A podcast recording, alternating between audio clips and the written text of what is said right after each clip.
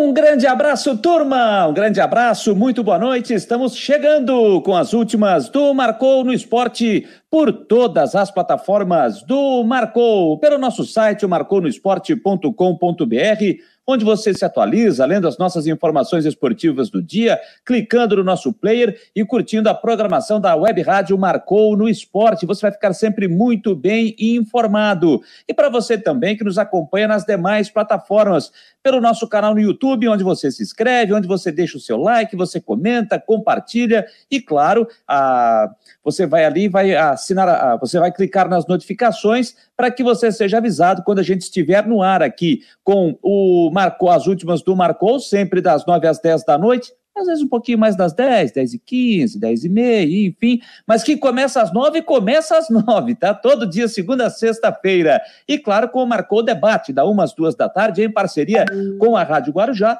e também quando a gente é, posta os nossos conteúdos com as informações do Havaí, as notícias do Figueirense, a previsão do tempo com o Ronaldo Coutinho, você ativa as notificações e você será sempre avisado de quando estiver no ar todo o nosso conteúdo. Para você que também que nos acompanha pelo Facebook, nos segue e compartilha também pelo Instagram, também pelo Twitter, onde você nos segue e retuita, e para você também que curte nos acompanhar pelo nosso app no sistema Android. Ainda não baixou? Vai lá na sua loja, na Play Store, procura lá Marcou no Esporte de uma forma gratuita. Você vai lá e baixa o nosso app e você terá o Marcou no Esporte na palma da sua mão. E sempre é muito importante contar com a sua participação em todos os momentos. Você nos ajuda e muito a fazer todos os programas aqui nas nossas plataformas do Marcou no Esporte. E já chegando aqui para você que participa. Já tá o, o, o like 01 da noite hoje foi do Mário Malagoli. O Denver ficou para trás hoje. Então, o Mário Malagoli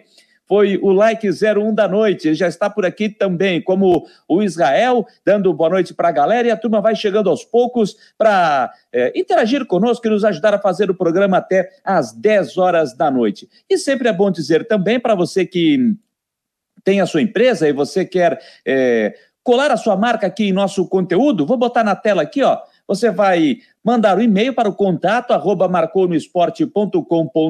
Lá você manda, você entra em contato com a nossa equipe e aí o departamento comercial tem um ótimo plano para você, para que você possa colocar a sua marca aqui e para a gente será uma enorme satisfação estar falando da sua empresa, da sua marca aqui nas nossas plataformas, seja aqui nas últimas do Marcou, lá no Marcou Debate, como já disse, em parceria com a Rádio Guarujá, e também nas informações de Havaí Figueirense e também com o Ronaldo Coutinho na previsão do tempo. É só mandar o seu e-mail, entrar em contato conosco, contato arroba marconoesporte.com.br. E você também pode participar conosco pelo WhatsApp do Marcou, tá aí na tela, 48 é o nosso código, 988128586, 988128586. 86. Quem mais já está chegando por aqui? O Adriano. O Adriano está por aqui, está dizendo: Jean Romero vai amanhã no CT do Figueirense? Olha, não posso te dizer, viu, Adriano? Adriano acredito que seja possível de, de, estar presente lá, acredito que sim, viu?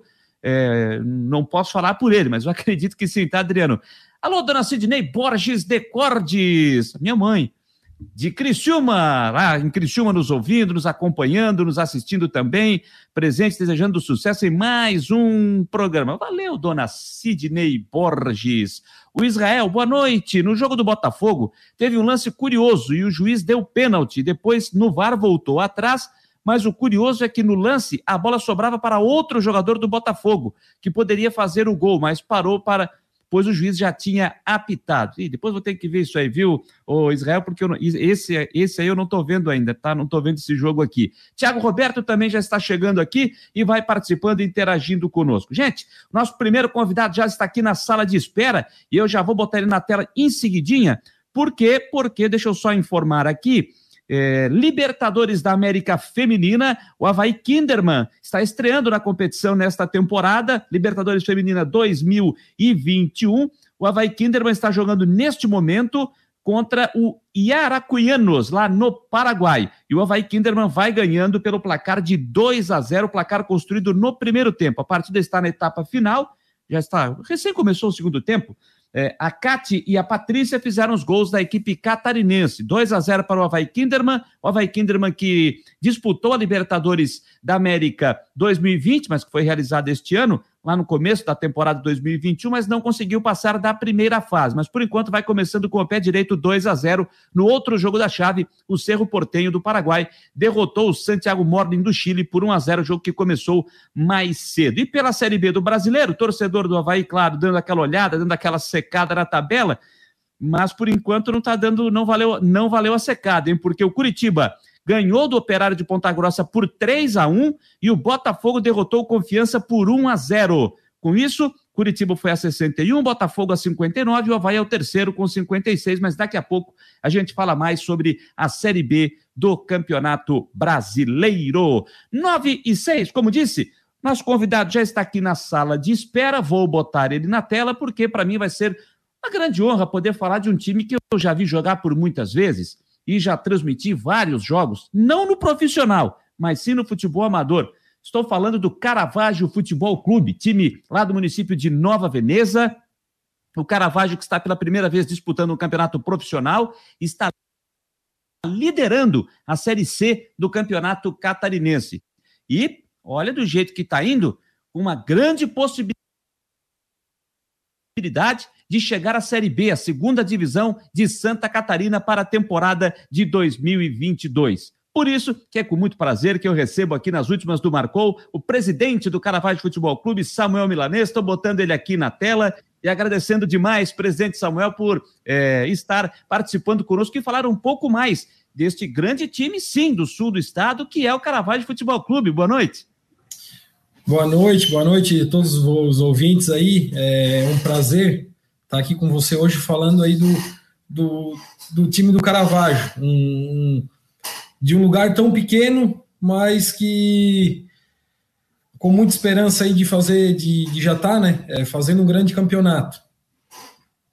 Olha, como, como o senhor disse, é um lugar pequeno, mas um lugar espetacular. Eu vou dizer assim, faz tempo, depois que eu vim para Florianópolis, lá em 2006, quando eu vim para trabalhar aqui em Florianópolis, depois disso eu não consegui mais retornar, não só no, no, município de Nova Veneza, ali no distrito do Caravaggio, não consegui, não, muitos lugares eh, nos arredores de Curitiba eu não consegui mais retornar, e Caravaggio é um dos lugares que eu também não consegui mais voltar, mas vou dizer o seguinte, eu sempre curti demais Caravaggio, o município de Nova Veneza, é uma região, para quem não conhece, né, para quem não conhece, uma região ali que é, foi colonizada por italianos, e olha, é simplesmente fantástico, é simplesmente fantástico. E fantástico também é ver esse Caravaggio, né, presidente? Que eu já transmiti em campeonato, é, o campeonato municipal, campeonato de Nova Veneza, já transmiti por diversas vezes campeonatos da, campeonatos da Larme, o time participando, brigando por título, o Estádio da Montanha sempre recebendo um grande público, a comunidade do Caravaggio sempre abraçando essa equipe, e agora abraçando mais ainda com esse Caravaggio que está é, brigando para subir para a segunda divisão justamente no seu primeiro ano, hein, presidente? Pois é, é um clube, é um clube antigo, né? É, são, são é, é, antigo, porém no profissional é o seu primeiro ano. 51 é anos de história, hein? 51 anos de história. Até no ano, esse ano de 2021, é, o ano passado, por conta da pandemia, nós tivemos que, é, que transferir a, a, nós, nós fizemos um livro aqui uh, com os membros da diretoria, contando esses 51 anos de história do clube. Então, por conta da pandemia, o ano passado nós tivemos que, que deixar para esse ano. Então, esse ano nós lançamos o livro é, em maio dos 50 anos do Caravaggio, contando toda a sua história aí no futebol profissional. E agora, nesse ano de 2021, é, logo depois do, da metade do ano ali, é, nós acabamos é, reunindo diretoria, reunindo nossos patrocinadores, é, torcida, é, os fundadores do clube, a nossa comunidade em geral aqui. E, e decidimos dar um, um, passo a mais. É, o Caravaggio, tudo que disputou nos campeonatos amadores, é, conseguiu ser campeão em todos. Então, decidimos dar um passo a mais e disputar esse, esse futebol profissional. Então, um primeiro ano de muito aprendizado, é, porém conseguimos montar um elenco forte, porque a, apesar de ser um lugar pequeno, a nossa torcida ela, ela nos apoia muito, mas o mesmo tanto que ela apoia, ela nos cobra. Então, quando nós somos é montar o elenco. Primeira coisa que nós passamos foi: nós precisamos montar um elenco competitivo, porque a nossa torcida pede isso. Ela, ela nos ajuda, mas ela pede um elenco competitivo. Então conseguimos montar aí um, um ótimo elenco e estamos aí em primeiro ali do, do, do grupo, né? É, apesar de ter um jogo a mais do que a, o segundo e o terceiro colocado, mas já é um grande campeonato é, para o Caravaggio. É o primeiro ano, é, sabíamos que das dificuldades que seriam, mas os jogadores também conseguiram comprar essa ideia da diretoria e estamos onde estamos. Estamos em primeiro, mas com os pés no chão. Temos duas rodadas ainda. É, sabemos que para garantir o acesso precisamos ganhar as duas. Então o trabalho continua firme aqui para conseguir essas duas vitórias aí e posteriormente conseguir o acesso para a Série B do ano de 2022. Presidente, para eu entender um pouquinho aqui, quando foi que vocês da direção resolveram sentar e conversar e pensar o seguinte: vamos entrar no futebol profissional, vamos encarar o futebol profissional? Quando foi que isso realmente aconteceu? Essa história, assim, ela vem um pouco lá de trás. É desde a época do Delfim, quando o Delfim era presidente da, da, da federação. federação. Uh, ele convidou por várias vezes os presidentes da época que aqui passaram. Só que a diretoria do Caravaggio antigamente era uma diretoria mais velha. Então as pessoas não, não conseguiam vivenciar assim o clube, não tinha uma diretoria tão grande como nós temos hoje. Então era um pouquinho era, era mais difícil, até por conta de que de, de estrutura. É, o Caravaggio vem se estruturando ao, ao longo dos anos. É, esse ano, apesar de nós estarmos disputando o campeonato, nós estamos disputando aqui no Próspera, pela questão de que o nosso estádio aqui está em obras. Até final do ano ele fica totalmente pronto, então o ano que vem nós já vamos mandar todos os nossos jogos aqui.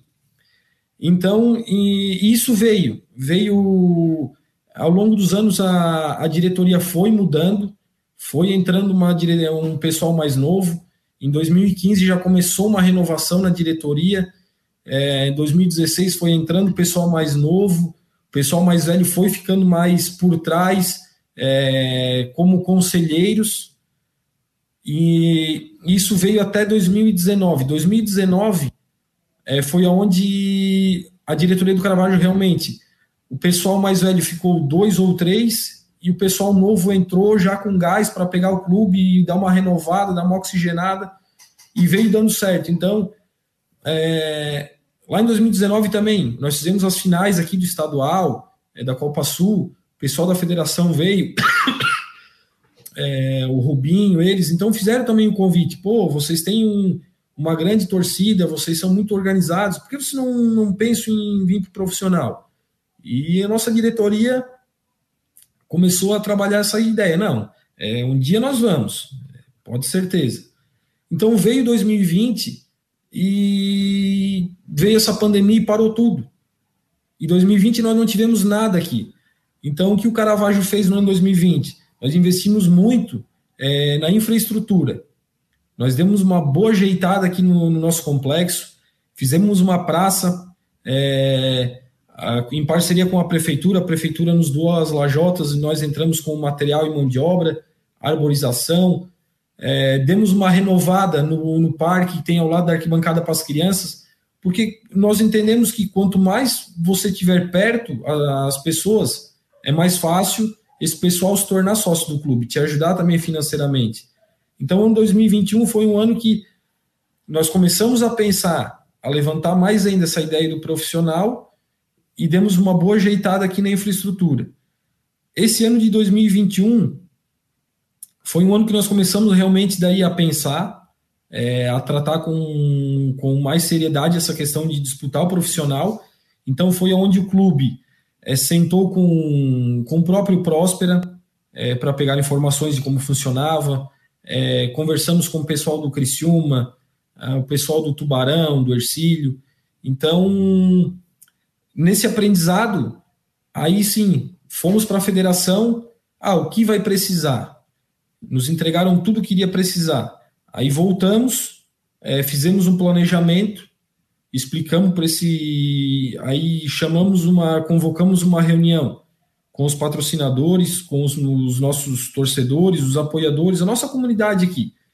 E explicamos para eles a forma de que de como o Caravaggio iria é, participar do profissional.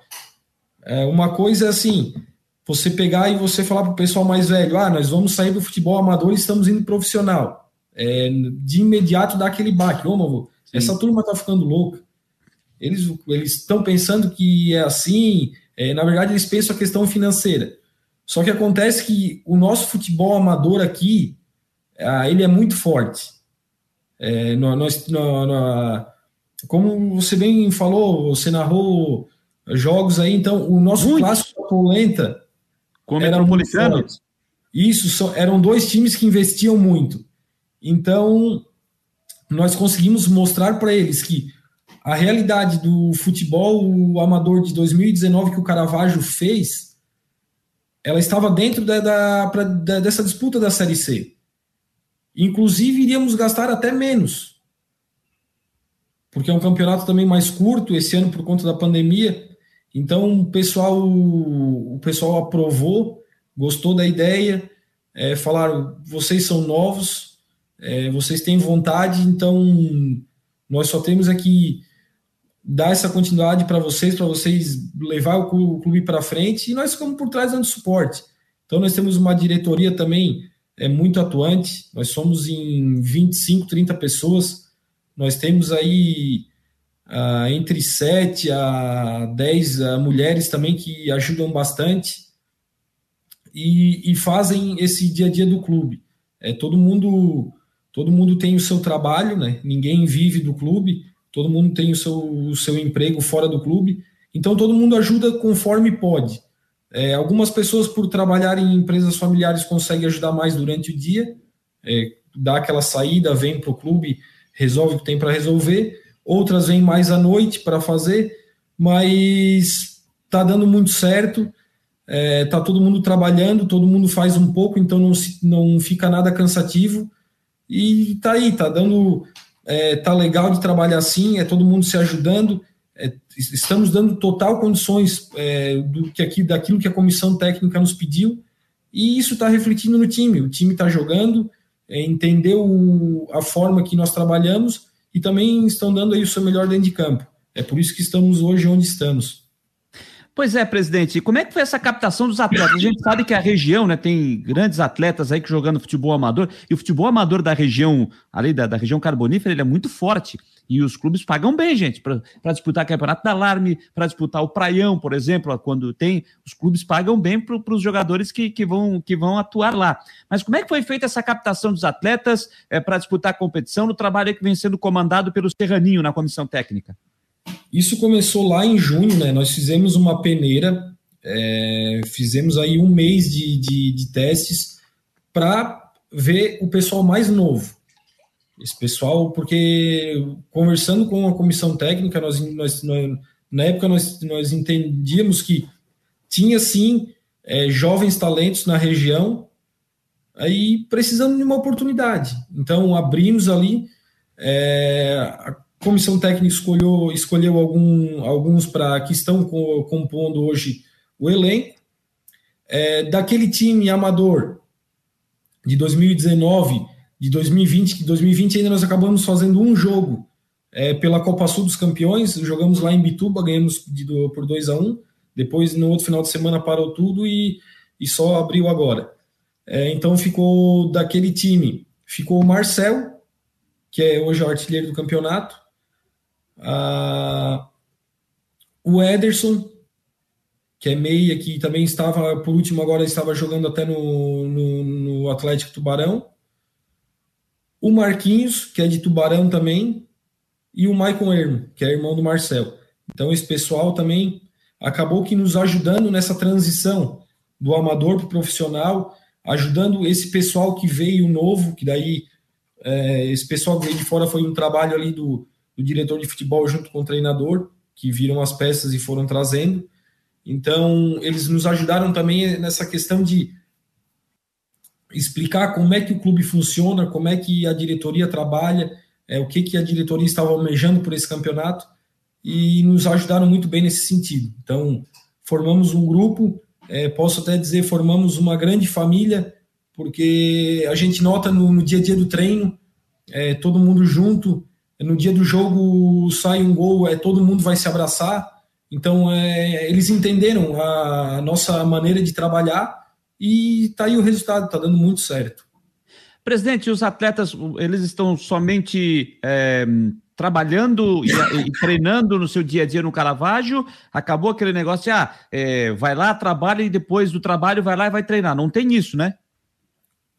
Não, ainda tem. Tem esse pessoal, esse pessoal que veio do amador, é, que o Marcel, o Maico, a, o, o Ederson o, e o Marquinhos, ele ainda estão trabalhando durante o dia e os treinamentos à noite. O Caravaggio, esse ano 2021, é, optou por fazer os treinos à noite. Sim. Até por questões de, do pessoal da diretoria também poder acompanhar, estar tá mais presente no clube depois das seis da tarde.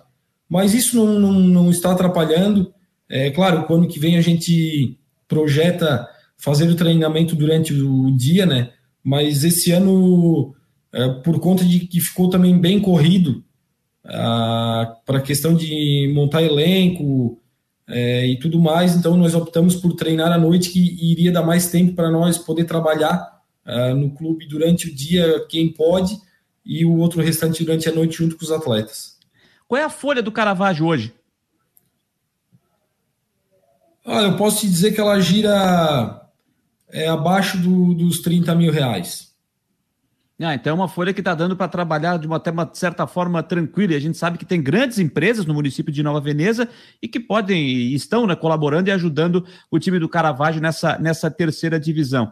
Agora me tira uma curiosidade: é, essa, essa entrada do Caravaggio no futebol profissional e com essa grande campanha que está fazendo na Série C, isso não pode, de repente, daqui a pouco dar uma puxada no Metropolitano, seu principal rival, onde você já falou aí, né, que tem o tradicional clássico da polenta, né, o, confronto entre Caravaggio e Metropolitano, Caravaggio azul e branco, Metropolitano vermelho e branco. De repente, não pode dar uma mexida, daqui a pouco o Metropolitano começar a mexer os pauzinhos também para querer entrar no, no, futebol profissional? Olha, não, não sei te dizer. Eu, agora, o que eu posso te garantir é que se não tiver é, o que eu falo, o que eu, que eu estou falando com quem eu converso assim dessa área do futebol é, são duas coisas.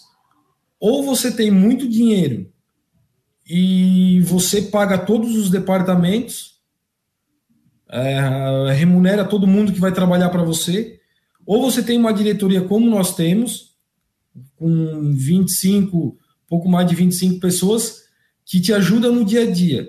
Então todo mundo acabou se sacrificando um pouquinho.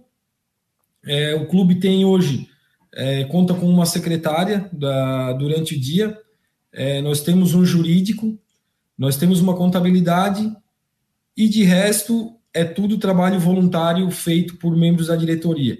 Então, se tu não tiver uma diretoria é, atuante, uma diretoria que pegue junto, aí tu vai gastar muito dinheiro, porque todo mundo faz um pouquinho de cada. É, é um faz o financeiro, é, outro ajuda a cortar grama, outro ajuda na parte do, do futebol com atletas, é, outro organiza os jogos, é, alimentação.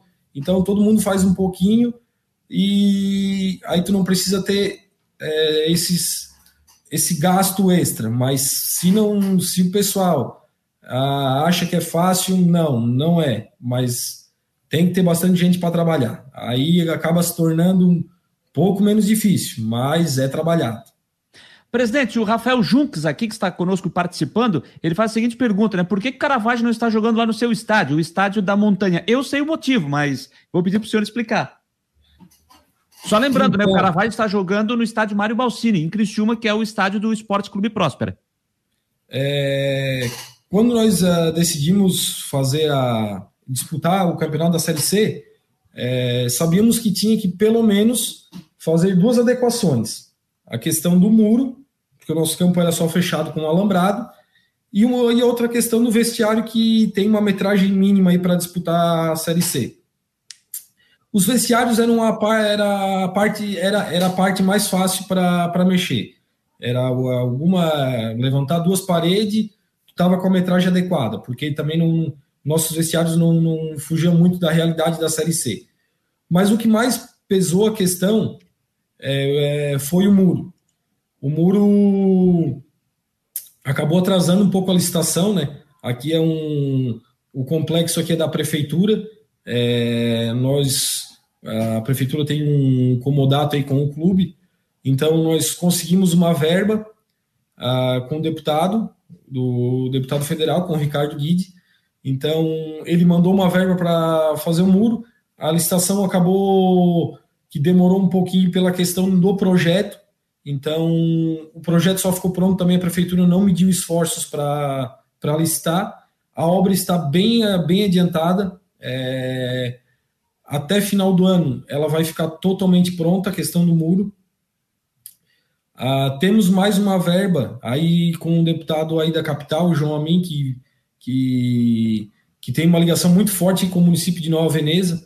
Então ele mandou aí mais um, uh, mais um valor para fazer a parte do para arrumar a parte dos vestiários. Essa parte do vestiário é uma parte que é mais simples, porque os vestiários são embaixo da arquibancada, então a estrutura está pronta. Você vai levantar a parede e fazer algumas adequações dentro. Então, essa, essa, essa do vestiário ela vai estar tá sendo listada, acredito que na próxima semana. E até final do ano nós deixamos tudo pronto, mais tardar ali em janeiro, talvez fevereiro. Então, é, para o ano que vem, vamos mandar todos os jogos aqui no, no Estádio da Montanha. É, o que é uma grande notícia. O cara vai jogar no seu estádio, o Azulão da Montanha, lá no Estádio da Montanha. Mas, presidente, até agora, nesse campeonato, para quem não está não, não tá antenado na Série C do Catarinense, o Caravaggio fez seis jogos até aqui, foram cinco vitórias e uma derrota. E a única derrota que o time teve foi na estreia para o Blumenau lá em Dayal e ainda tomando um gol aos 44 minutos do segundo tempo. O Caravaggio hoje lidera com 15 pontos, o Itajaí está em segundo com 12, o Blumenau em terceiro com 12. Claro que Itajaí e Blumenau tem cinco jogos, o Caravaggio tem seis, o Caravaggio tem mais duas partidas por fazer, né? São nove times, e aí ele folga na última rodada. O senhor acredita, dentro dessa conta que vocês estão fazendo, é, mais uma vitória, quem sabe, é o suficiente para chegar a essa decisão, porque os dois primeiros, turno único, os dois primeiros sobem e fazem, consequentemente, a decisão da terceira divisão. Mais uma vitória ou uma vitória e o empate seria o necessário hoje para o Caravaggio garantir esse seu acesso? Tudo depende. É, se os nossos adversários tropeçarem é, esse final de semana e o Caravaggio ganhar, acredito que encaminha bem a classificação. Se o Caravaggio ganhar e os times também ganhar, nós vamos para Itajaí é, tendo obrigação de, de ganhar lá também, porque o empate fica perigoso pela questão que a última rodada nós não vamos jogar. Isso. Eles podem chegar à mesma pontuação, aí o que vai mandar vai ser o saldo de gols. Então, é, o Caravaggio joga. É, o Caravaggio joga em casa no domingo, lá no Mário Balsini com o Navegantes. O Itajaí joga em casa com o Jaraguá e o Blumenau é que joga fora, joga fora com o Batistense, né? São os teus adversários direto nesse momento, né? Isso. Então, nós, mas assim, nós estamos planejando jogo a jogo. É, temos que ganhar esse jogo é, de domingo em casa, é importante. Aí depois sim, na segunda-feira, daí se começa a pensar no próximo jogo, no jogo do, do Itajaí, é, qual a estratégia que vamos usar. Nós é, trabalhamos durante a semana pensando no jogo a jogo. Presidente, agora confessa aqui para nós. Acredito, confessa aqui para nós mesmo, de verdade. É, tanto o senhor como a comunidade do Caravaggio, vocês já estão naquela expectativa de, de repente, em 2022, ter um confronto entre Caravaggio e Criciúma? Cara, eu vou te confessar que eu escuto isso mais dos do, do meus amigos de Criciúma do que do pessoal daqui. É mesmo, é? Pessoal, pô, vamos subir, vamos subir, ano que vem vamos fazer um clássico Criciúma aqui. Esse cara, nós estamos trabalhando para isso. Lá na frente, se vai dar certo, vamos ver. Por enquanto, está dando. Estamos aí primeiro na tabela, com os pés no chão, é, planejando jogo a jogo, pensando em cada detalhe do adversário. Mas quem sabe, se continuar fazendo essa campanha que estamos fazendo, ano que vem pode dar um, um clássico aqui na, no Carvão, na, na, na terra do Carvão daí. Ou quem sabe na terra da polenta. Pois é,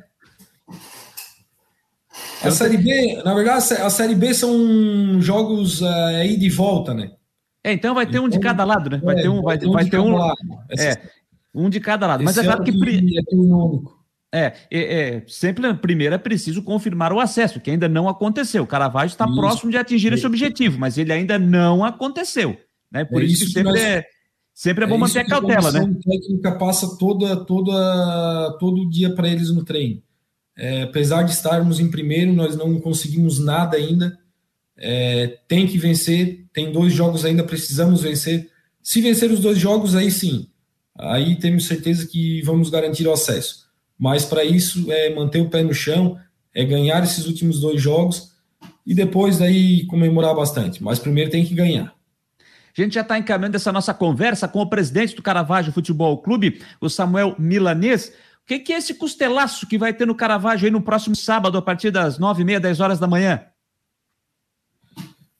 Uh, é um evento é, para trazer ainda mais o torcedor para perto. É, depois de, de 2019, é o, é o primeiro evento do, do clube, é, vai ser o primeiro evento profissional também, e o primeiro evento depois, pós-pandemia, né? Vamos dizer assim, a pandemia, pelo que estamos vendo, já está aí na, no, no dando uma trégua. Então, é o primeiro evento pós-pandemia e o primeiro evento aqui no, no estádio. É, vai ser na nossa sede social.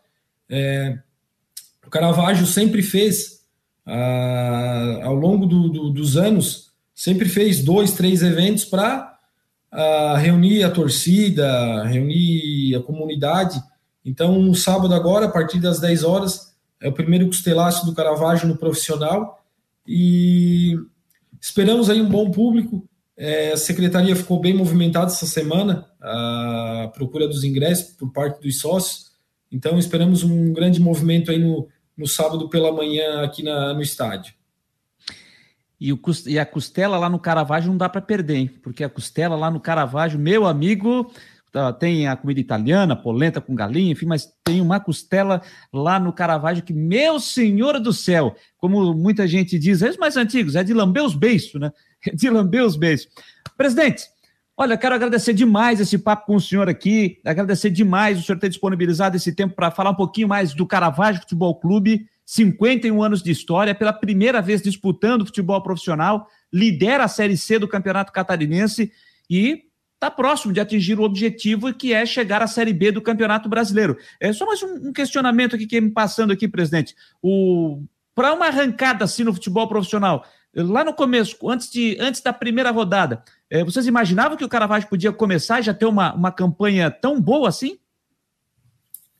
Bom, pelo, por tudo que nós conversamos é, com o pessoal da federação, a gente a, acabava é, colhendo informações de, de, quem, de quem vinha forte, quem não vinha. É, algumas pessoas também a, do estado me chamaram falando: ó, oh, é, tal time vai investir mais, esse ano esse time vai vir menos.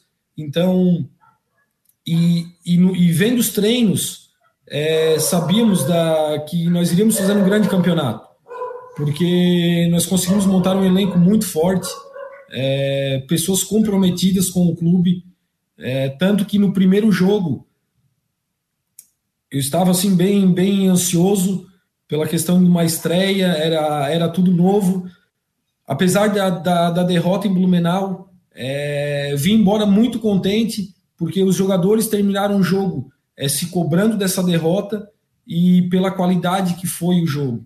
Eu sabia que não que dali para frente nós iríamos fazer um grande campeonato.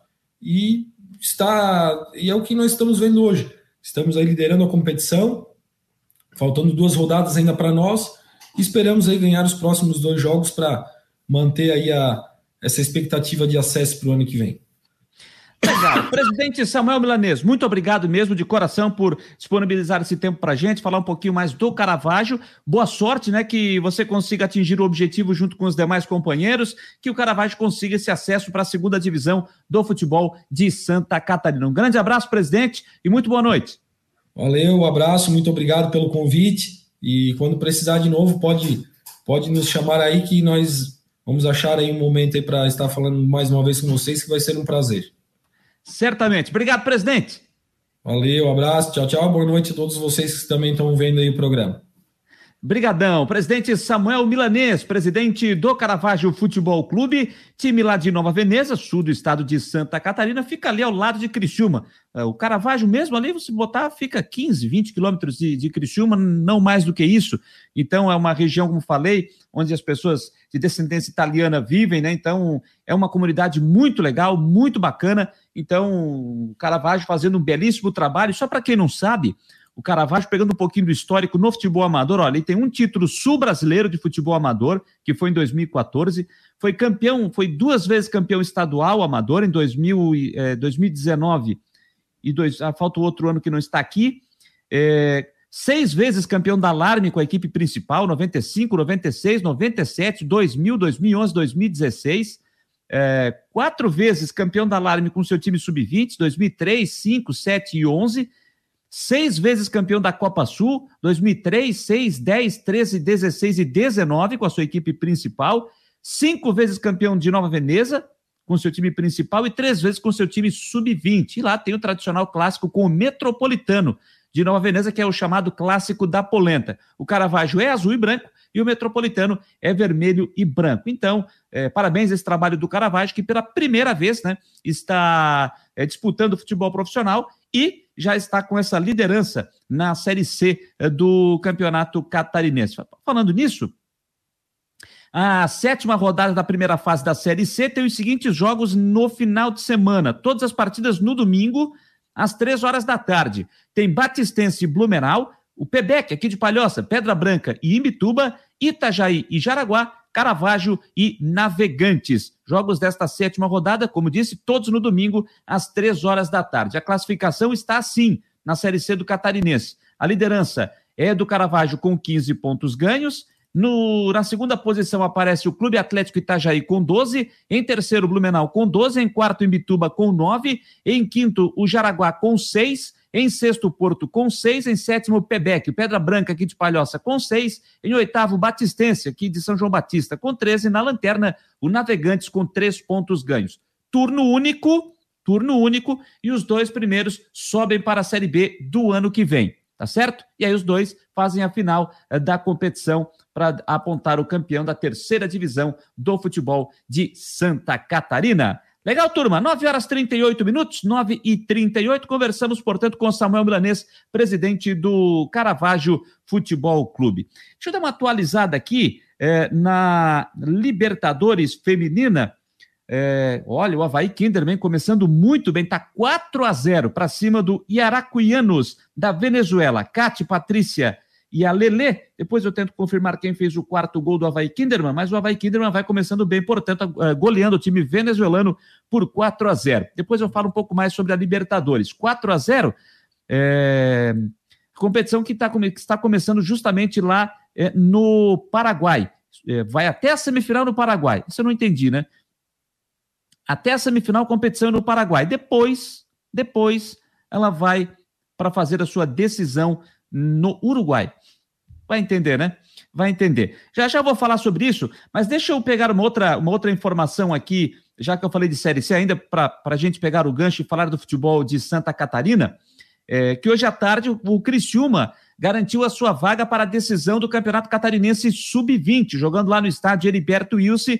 O Criciúma venceu o Concórdia pelo placar de 1 a 0. Na ida tinha sido uh, 0 a 0. E aí o Criciúma venceu o jogo é, por 1 a 0 está na decisão da competição e vai enfrentar o Havaí, que na outra semifinal eliminou o time do Joinville. Na terça-feira, próxima terça-feira, teremos a partida de ida da decisão. Aqui na ressacada tem Havaí e Criciúma e o jogo da volta acontece no sábado, dia 13, às três horas da tarde, no estádio Heriberto Wilson. O jogo é, de ida da decisão na terça-feira será às sete e meia da noite, no estádio da ressacada. 19h30, horário programado é, é, na próxima terça-feira. E três da tarde no sábado, lá no estádio Heriberto Wilson, no dia 13, o jogo da volta à decisão entre Criciúma e Havaí do Campeonato Catarinense Sub-20.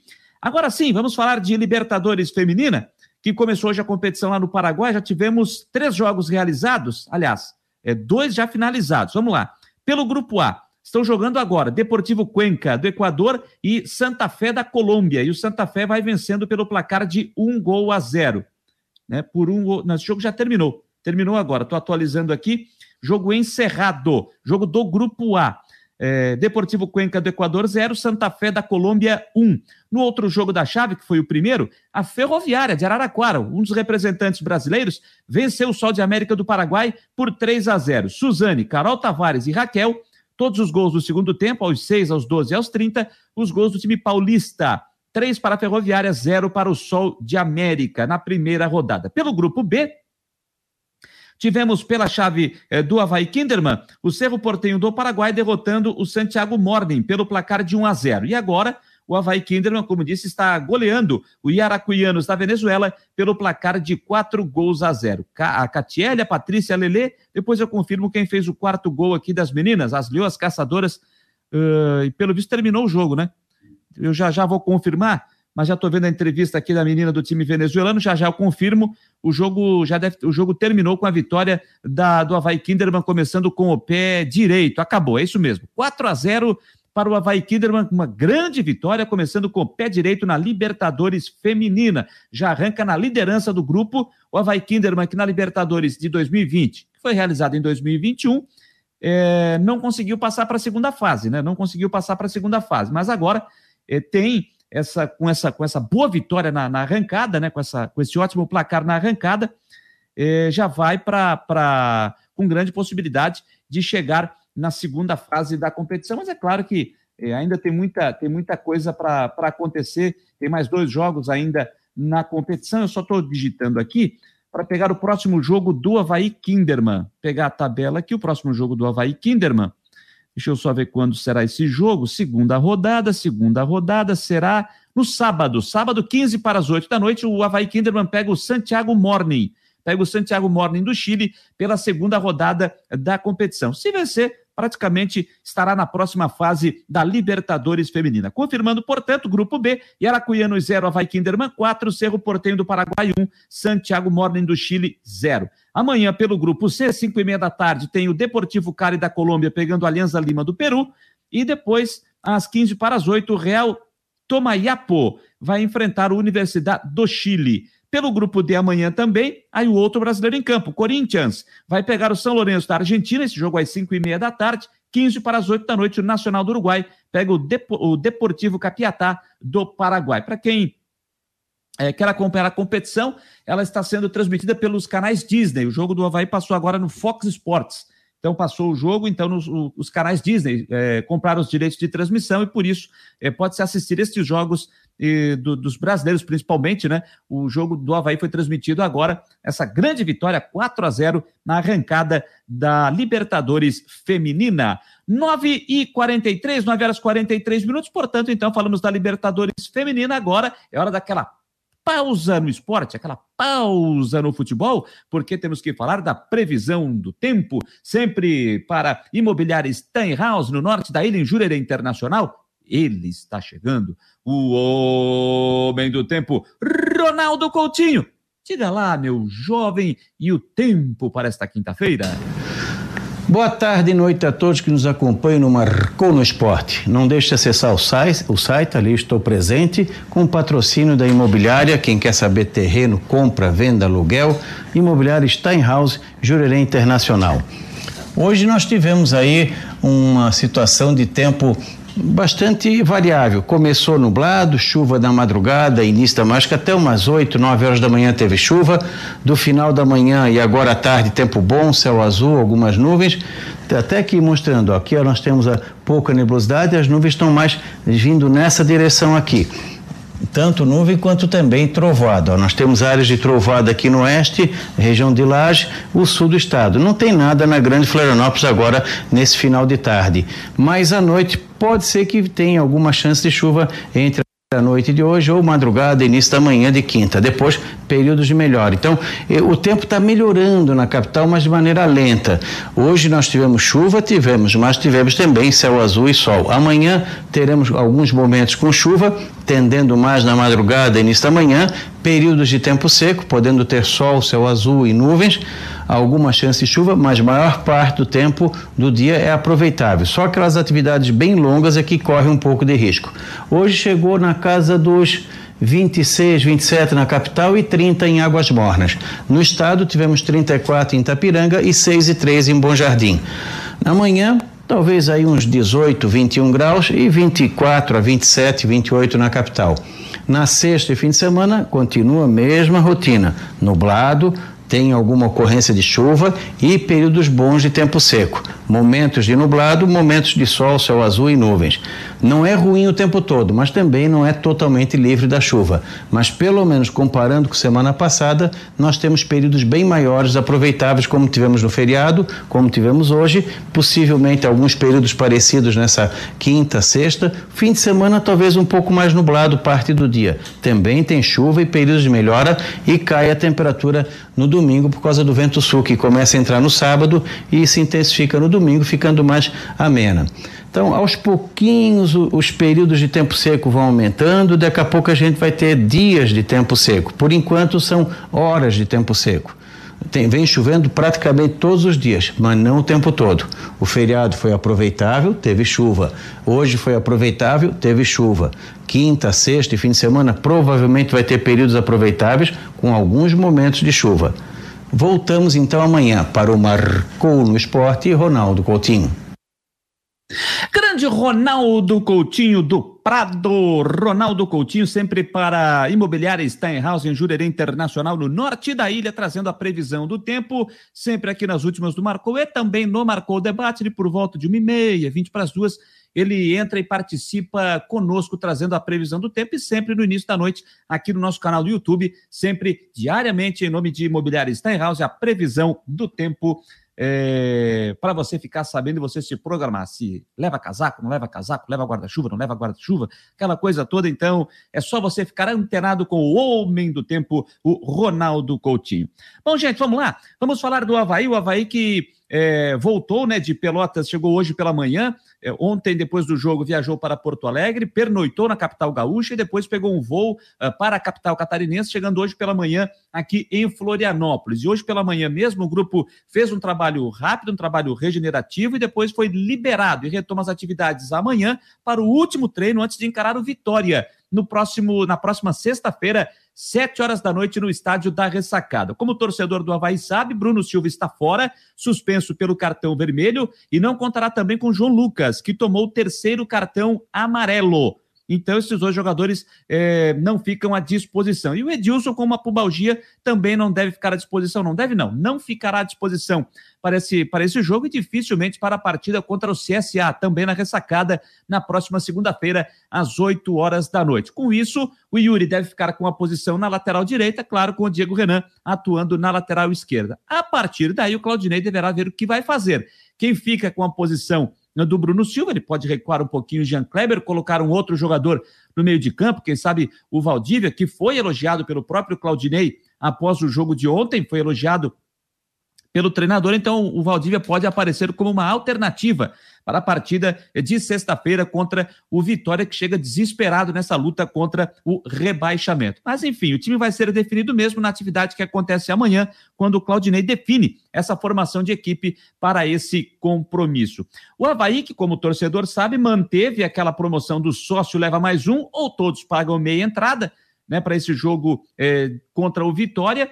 Lembrando que é, preciso, para estar presente, né, estar totalmente vacinado. Se não estiver totalmente vacinado com as duas doses ou a dose única, é preciso apresentar o teste negativo para Covid-19. E o Havaí informou hoje, até no serviço que o Havaí é, é, publicou ontem, né, e eu, e eu citei isso ontem aqui, é, não falava sobre a questão do, da parceria com o laboratório que o Havaí fez no jogo contra o Cruzeiro. Só que hoje à tarde o Havaí já informou que a parceria continua, a parceria está mantida. Só que não será feito o teste no estádio da ressacada, como foi no jogo contra o Cruzeiro. O Havaí, inclusive, fez uma arte e postou nas suas redes sociais. Eu vou colocar aqui, ó. A arte que o Havaí fez está aqui, ó. Teste antígeno Covid-19. O Havaí permanece com a parceria com o laboratório Bom Jesus para que a torcida possa realizar testes com descontos para os jogos do clube. Os torcedores havaianos terão 57% de desconto no valor. E importante, isso é que o torcedor tem que se antenar. Nessa partida, não terá realização dos testes na ressacada. O torcedor deverá ir até o laboratório, que fica na Avenida Barão do Rio Branco, número 105, no centro de Palhoça. No centro de Palhoça. Então, torcedor que quiser pagar mais barato para fazer o seu teste, para você que ainda não está com a sua dose vacinal completa, é, é, pode pagar mais barato, com 57% de desconto, mas aí vai ter que se deslocar até o município de Palhoça, aqui na Grande Florianópolis, lá na sede do Laboratório Bom Jesus, para poder fazer esse teste e aí apresentar aqui, é obrigatório apresentar na entrada é do estádio da ressacada, tá certo? E é bom lembrar também que é preciso levar mais um documento que está é, disponível para que o torcedor possa fazer o download, né? Para que possa assinar o documento e entregar também na entrada do estádio. Então é isso, gente. E os valores, só lembrando aqui, ó. Setor A, R$ reais, valendo a meia entrada. Setor B, R$ reais, valendo a meia entrada. Setores C, D e E, 50 reais também valendo a meia entrada. Setores F, G e H é a promoção com a camisa do Havaí, onde o torcedor vai pagar é, metade do valor, 40 pila, vai pagar 20 reais com a camisa do Havaí. E a área VIP está no preço de 120 reais, também valendo a meia entrada, ou seja, 60 reais. E sempre lembrando, né? Ingressos nominais e intransferíveis. É preciso apresentar um documento oficial com foto no acesso ao estádio e também não haverá ainda a venda para o setor visitante, em atendimento à portaria da Secretaria Estadual de Saúde número 1015. E menores de 12 anos ainda não têm acesso, não pode entrar no estádio. Estádio que tem ainda 40% da capacidade liberada para o seu torcedor. Mesmo assim, a diretoria espera a presença de um bom número de torcedores no jogo de sexta-feira, 7 horas da noite, que já tem arbitragem definida. Apita Felipe Fernandes de Lima, de Minas Gerais. Ele será auxiliado por Ricardo Júnior de Souza, também de Minas Gerais, e Fernanda Nandria Gomes Antunes, de Minas Gerais. Ela também, ela é FIFA. Ela é FIFA. O árbitro e o assistente 1 não, mas assistente 2 é FIFA. O quarto árbitro é o Gunnar Nunes de Abreu Velch, ele que é aqui de Santa Catarina. O árbitro de vídeo é o Igor Júnior Benevenuto de Oliveira. Ele é FIFA de Minas Gerais, é o árbitro de vídeo para o jogo de sexta-feira no estádio da Ressacada. Jogo importantíssimo para o Havaí. Falando nisso, falando nisso, vamos atualizar aqui a Série B, porque tivemos dois jogos hoje, é, pela rodada de número 33. O Curitiba derrotou o Operário por 3 a 1 e matou o jogo no início do segundo tempo, né? Com o Luciano Castan aos dois do segundo tempo, Vagninho aos seis e o Léo Gamalho, sempre ele, né? Léo Gamalho aos onze, é, fez 3 a 0. E já depois, o Felipe Garcia, aos 18, fez o único gol do Fantasma. Três para o Curitiba, um para o Operário. E no outro jogo da noite, lá no Rio de Janeiro, o Botafogo derrotou o Confiança por 1 a 0 Gol anotado pelo ex-atleta do Figueirense, o Diego Gonçalves, aos 29 minutos do segundo tempo. Lembrando que essa rodada já apresentou um para o Cruzeiro, um para o Vila Nova, zero para o Brasil, um para o Havaí, zero para o Vitória, um para o Ceará, quatro para o Brusque, três para o Náutico, Remo zero, Londrina um, Goiás dois, Ponte Preta dois, confirmando os jogos de hoje, Curitiba três, Operário um, Botafogo um, Confiança zero. Amanhã, os dois jogos que fecham a rodada às sete da noite, Guarani e Vasco, e às nove e meia, o CRB recebe o Sampaio Correia. O Curitiba é líder com 61, o Botafogo está em segundo com 59, o Havaí aparece em terceiro com 56, em quarto, Goiás com 54. Em quinto lugar, CSA 51. Em, em sexto, CRB 51. Em sétimo, Guarani 49. Em oitavo, Vasco 47. Em nono, Náutico 45. Em décimo, Vila Nova 43. Em décimo primeiro, Remo 41. Em décimo segundo, Operário 41. Em décimo terceiro, Sampaio Correia 40. Em décimo quarto, Cruzeiro 40. Já batendo desespero, hein? No Cruzeiro, porque, está só a dois pontos da zona do rebaixamento. Em 15, a Ponte Preta, 39. Em 16, Brusque, 38. Na zona do rebaixamento, Londrina, 17, 38. 18 Vitória, 33. 19 Confiança, 31. E na lanterna, rebaixado matematicamente o Brasil de Pelotas, com 23 pontos até aqui nesta Série B eh, do Brasileiro de Futebol. Ainda falando do Havaí, gente, a outra informação A gente discutia hoje isso no, no Marcou Debate, a questão dos julgamentos, do julgamento envolvendo o volante Bruno Silva. Ele foi expulso ontem no jogo lá em Pelotas, mas ainda não havia sido marcado o julgamento daquela expulsão dele de forma injusta né, no jogo contra a Ponte Preta. Mas o Havaí foi notificado hoje pelo STJD, então já sabe que eh, já sabe que o já sabe que já tem data para o julgamento do Bruno Silva e que será na sexta-feira, tá? Será na sexta-feira o julgamento do Bruno Silva. E tem um detalhe, tá? Tem um detalhe, ele foi denunciado no artigo 254 praticar jogada violenta, a pena um a seis jogos. Foi denunciado também no artigo 258 assumir conduta contrária à disciplina ou à ética desportiva, um a seis jogos. E ainda entra aí o artigo 184, que estabelece que as punições têm que ser individualizadas e somadas. Então, um exemplo: se no artigo 254, que é pena de um a seis jogos, ele pegar duas partidas, por exemplo, e no 258, que também é um a seis jogos, ele pegar mais dois jogos, então serão quatro jogos de suspensão para o Bruno. Então é bem complicada essa situação do Bruno Silva e vai pesar bastante. Não é o lance da expulsão em si, mas é que ele atirou aquela garrafinha contra o, o espaço do VAR. Lembram? Ele jogou contra a cabine do VAR, uma garrafinha d'água. Isso aí vai pesar bastante contra o Bruno Silva. Isso vai pesar bastante contra ele. Então tem essa situação. Sexta-feira, portanto, é o julgamento da expulsão no jogo contra uh, o, a Ponte Preta. A Ponte Preta. Então é isso aí que o departamento jurídico vai ter que fazer, trabalhar forte agora para poder resolver essa situação e, e tentar né, minimizar as penas do Bruno Silva. E a gente já viu que o Havaí com o Bruno Silva é uma coisa e sem o Bruno Silva é outra.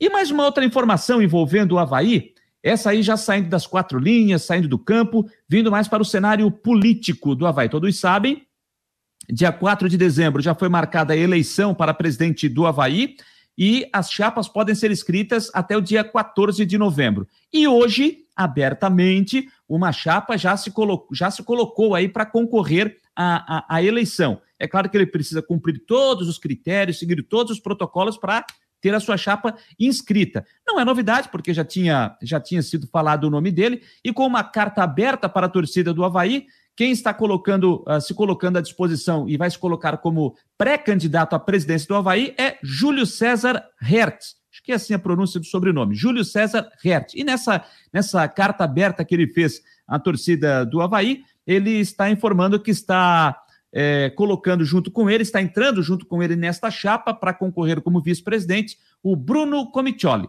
Então, essa é, a, essa é a chapa que está, sendo, que está sendo toda ela montada. Agora ele precisa ter pelo menos assinatura de 150 conselheiros, enfim, para que possa concorrer e, e seguir todos os, os ritos ali para poder escrever até o dia 14 de novembro, ao meio-dia, a chapa para concorrer à presidência do Havaí. Mas é Júlio César Hert concorrendo como presidente e o Bruno eh, Comitioli como vice-presidente. E claro que tem já a chapa da situação. O presidente do Havaí, Francisco Batistotti, já disse que vai concorrer à reeleição ele no cargo de presidente e o Amaro Lúcio, né, como vice-presidente. Então, os dois também é a situação, o presidente já deixou claro que vai concorrer à reeleição, então tem esta chapa da situação e já aparece a primeira abertamente aí da oposição de Júlio César Rett. Então tem muita coisa que vai acontecer, pelo menos até o dia 14 de novembro, quando se encerra o período de inscrição das chapas, e do dia 14 até o dia 4 de dezembro, aí é o período da campanha eleitoral à presidência do Havaí. 9 e 58, 9 e 58, falamos aí, trouxemos as informações do Leão da Ilha nesse programa de número 36 das últimas do Marcou, faltando um minuto para as 10 horas da noite, falamos do Havaí. Deixa eu agora dar uma atualizada na Série A do Campeonato Brasileiro, porque tem jogo em andamento, jogo atrasado da 19 rodada, deixa eu botar aqui, Série A, jogo lá em Belo Horizonte. E o Atlético Mineiro está ganhando do Grêmio por 1 a 0. Está ganhando do Grêmio por 1 a 0, gol do Zaratio, gol marcado a 12 minutos de partida. 12 minutos de partida, Zaratio, 1 para o, um para o Atlético Mineiro, 0 para o Grêmio. Que fase, hein, gente? Que fase! E na sexta-feira, na sexta-feira, jogo atrasado da 19 rodada também tem Flamengo e Atlético Goianiense. Flamengo e Atlético Goianiense. Com essa vitória parcial do Atlético Mineiro, está pulando para 62 pontos, abrindo 10 para o segundo colocado, que é o Palmeiras, com 52, e abrindo 12 do Flamengo, que está em terceiro com 50. O Atlético Mineiro já disse aqui, né? Vai ter que fazer muita coisa errada para perder o título desse campeonato brasileiro. Vai ter que errar muito daqui por diante. Acho muito difícil o Atlético perder o título. Ele vai se ele perder, vai perder para ele mesmo. Vai perder para ele mesmo. Acho muito difícil o Galo perder o título do Campeonato Brasileiro. Já é campeão? Não, ainda não é campeão. Mas está muito próximo de confirmar o título desta competição. O Atlético com essa vitória parcial. Jogo que começou às 9 horas da noite, partida que está no intervalo, já já começando o segundo tempo lá em Belo Horizonte. O Atlético vencendo por 1 a 0. Outras duas informações, gente, envolvendo a Série A do Campeonato Brasileiro, tá? Uma delas, uh, aquelas informações. Uh, deixa eu pegar aqui. Primeiro, já foi pedido e foi aceito, tá? Foi pedido, vou ler a matéria aqui, ó. Cadê a matéria? Cadê a matéria? Tá aqui. O STJD aceitou aquela liminar e o Grêmio vai ter que jogar todas as suas partidas até o julgamento do caso por conta daqueles episódios de, do final de semana lá na, na, na Arena do Grêmio, a invasão dos torcedores. Torcedores não, aqueles vândalos, né? Que invadiram, quebraram o VAR, fizeram quebra-quebra. Então o presidente do STJD o senhor Otávio Noronha aceitou o pedido de liminar da Procuradoria para que o Grêmio mande os seus jogos com portões fechados e não tenha torcida nos jogos como visitante. A decisão vale até o julgamento do caso sobre a invasão dos torcedores ao gramado. A data desse julgamento ainda não está marcada pelo STJD. Então, esse é um problema a menos, né? Vai jogar com o portão fechado, tanto em casa, e não vai ter a presença do torcedor no setor visitante nos jogos fora do Grêmio e tomara que isso aconteça até o final, né? Aconteça até o final, porque é, é, é inadmissível aquilo que a gente viu no último domingo lá na Arena do Grêmio. Ainda falando de seriado brasileiro, outra informação diz respeito ao Flamengo. Tá? O Flamengo foi denunciado, o Flamengo foi denunciado pelo STJD por canto homo, homofóbico é, dos torcedores no jogo contra o Grêmio, pelas quartas de final da Copa do Brasil, jogo que aconteceu no dia 15 de setembro. O clube será julgado na próxima segunda-feira pela primeira comissão disciplinar do STJD. Ele foi enquadrado no artigo 243G do CBJD, que é praticar ato discriminatório, desdenhoso ou ultrajante relacionado a preconceito em razão de origem étnica, raça, sexo, cor, idade, condição de pessoa idosa ou portadora de deficiência e prevê a suspensão de 5 a 10 partidas, se praticada por atleta, mesmo se suplente, treinador médico ou membro de comissão técnica, e suspensão pelo prazo de 120 a 360 dias, se praticada por qualquer outra pessoa natural submetida ao CBJD, além de uma multa de 100 a 100 mil reais. Então tem mais, mais esse problema aí, né, de gritos homofóbicos no jogo contra o Grêmio pela Copa do Brasil e o Flamengo podendo se complicar aí também nessa situação. 10 horas 3 minutos, 10 e 3, 10 e 3. Vamos seguindo aqui com as últimas do Marcou no Esporte. E agora deixa eu falar do Criciúma, que o Criciúma hoje abriu seu treino, final da tarde, 5 e meia, lá no estádio Heriberto Wilson, para que o torcedor possa, pudesse ir ao estádio, dar o seu apoio, aquela palavra de motivação para o jogo do próximo sábado, contra o Paysandu lá em Belém, às 5 horas da tarde. Jogo que vale o acesso para a Série B para o Criciúma. Todos sabem, o Criciúma precisa ganhar do Paysandu e o Botafogo da Paraíba não pode ganhar do Ituano lá no interior de São Paulo. Se essa combinação acontecer, o Criciúma sobe, o Criciúma volta para a Série B do Brasileiro. Por isso, o Criciúma resolveu abrir o seu estádio para que o torcedor pudesse dar aquela palavra de apoio no treino desta tarde no estádio Heriberto Wilson. Mas teve um outro assunto que chamou atenção, tá? Envolvendo o Criciúma hoje à tarde. O Criciúma é, publicou uma nota de repúdio hoje à tarde através das suas redes sociais e também pelo seu site, que diz o seguinte: o Criciúma Esporte Clube vem a público manifestar o seu descontentamento com o comentário infeliz de um profissional de uma rádio local que, em sua fala, afirma que o clube deveria pagar a folha do mês do Paysandu. Os artigos 41C e 41D do Estatuto do Torcedor que fala da corrupção passiva esportiva e que cabe não somente ao torcedor, mas a qualquer envolvido no meio esportivo, deixa claro que, no artigo 41C, solicitar ou aceitar para si ou para outrem vantagem ou promessa de vantagem patrimonial ou não patrimonial para qualquer ato ou omissão destinado a alterar ou falsear o resultado de competição esportiva, a pena é reclusão de dois anos e seis meses e ainda mais uma multa. No artigo 41D, dar ou prometer vantagem patrimonial ou não patrimonial com o fim de alterar ou falsear o resultado de uma competição desportiva, pena reclusão de dois anos e seis meses e ainda mais uma multa. A nota segue dizendo o seguinte: tomaremos as medidas judiciais cabíveis e, rei... e reiteramos que o Criciúma não compactua com nenhum tipo de atividade antidesportiva ou antiesportiva e que sempre priorizou a transparência e honestidade em todas as competições que disputa ou disputou em toda, em toda a sua história. Em nome de todos, pedimos desculpas aos profissionais do Paysandu, que são pessoas íntegras e gostaríamos de continuar é, mantendo um bom relacionamento com todos. Eu sei que eu, o Criciúma não, não, não postou o nome do, do profissional, nem a emissora, né, que, que esse fato aconteceu, mas um fato lamentável, né? Fato lamentável, então o Cristiano vai tomar as medidas cabíveis de acordo com a nota. Acho que nos tempos de hoje também é bastante complicado, né? Você é, é, partir para esse tipo de situação. Então, isso aí também foi um assunto que chamou a atenção do lado do Criciúma hoje, é, lá no sul do estado. Beleza, gente?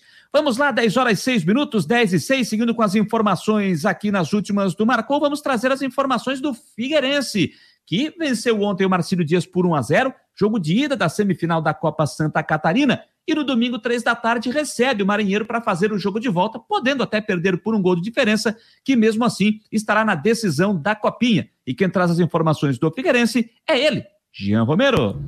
Pessoal, um grande abraço. O técnico Jorginho do Figueirense está pedindo cautela ao grupo de jogadores e disse que não vê favoritismo da equipe do Figueirense para o próximo confronto diante do Marcílio Dias, que será no domingo, três da tarde, estádio Orlando Scarpelli. Mesmo depois da vitória do Furacão por 1 a 0 que ampliou ainda a vantagem, o Figueirense jogava já por dois empates, venceu o primeiro jogo e agora pode perder até por um resultado simples, por um gol de diferença. O técnico do Marcílio Dias, antes do primeiro confronto, disse que via o Figueirense como favorito para avançar à final da Copa Santa Catarina.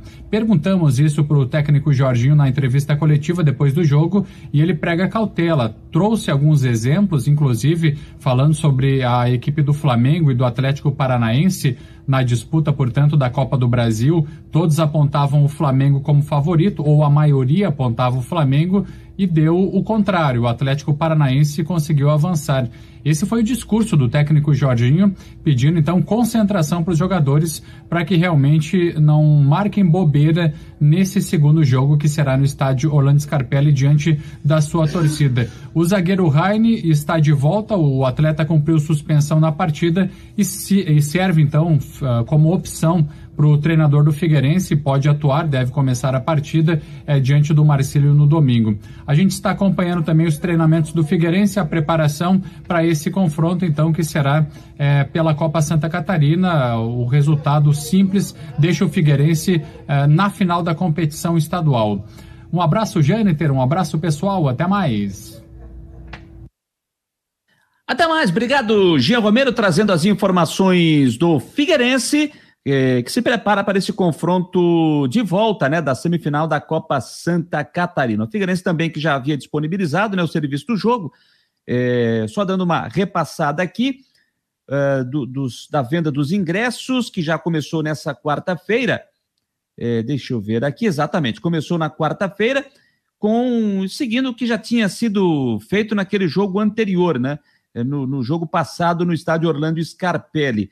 É, setor A, R$ reais, valendo aí a meia entrada para o torcedor do Figueirense. E nos setores C e D, já que o setor B estará fechado, os setores C e D, R$ reais, valendo a meia entrada 10 pilinha. O setor e setor visitante ainda segue fechado. Os sócios do setor B assistirão o jogo no setor C, com entradas pelos portões, com entrada pelos portões 2 e 4. Portanto, 80 pila no setor A, valendo a meia entrada, setores C e D, 20 reais valendo a meia entrada. Figueirense esperando um bom público no jogo do próximo domingo, que uh, vale vaga para a decisão da Copa Santa Catarina com o Figueirense, com a possibilidade de chegar à decisão e depois brigar pelo título da Copinha e, se for campeão, ficar com a vaga para a Copa do Brasil e aí enfrentar o Havaí na Recopa Catarinense. Já pensou começar 2022 só com o Havaí Figueirense? Na, na briga pelo título da Recopa? Aqui de Santa Catarina, Ô, oh, rapaz, é para começar com o pé direito, hein? O ano de 2022. A venda dos bilhetes começaram hoje, seguem amanhã e sexta, das 9 até as 18h30, no sábado, das 9 ao meio-dia, e no domingo vai das 9 até o intervalo da partida. É, 15 e 45 lembrando que o jogo é às 3 horas da tarde no estádio Orlando Scarpelli. Falando em Copa Santa Catarina, falando em Copa Santa Catarina, o outro jogo, o outro jogo lá em Jaraguá do Sul já terminou, Juventus e Ercílio Luz, empate em 1 a 1. Um para o Juventus, um para o Ercílio. O Ercílio saiu na frente no começo do jogo e no final da partida o Juventus empatou o jogo 1 a 1. Na partida de volta, novo empate, a vaga fica com o Ercílio Luz. Quem vencer segue adiante, vai para a decisão da Copa Santa Catarina. Mas, gente, ontem ainda no jogo, eh, o técnico do Marcílio Dias, o Paulo Foiani, ele é, falou sobre o jogo, mas reclamou bastante da arbitragem do jogo, principalmente envolvendo o lance aquele do Rodolfo Castro em cima do jogador marcilista. A gente fez uma, uma partida muito boa, uh, principalmente o primeiro tempo, a gente jogou em cima né, do, do Figueirense, a gente pressionou, né? Se a gente for avaliar em oportunidades criadas, eles criaram duas num chute do Garré, média longa distância, e uma bola que o Julinho é, veio, fez a cobertura, né? Acabou tirando. Nós criamos cinco.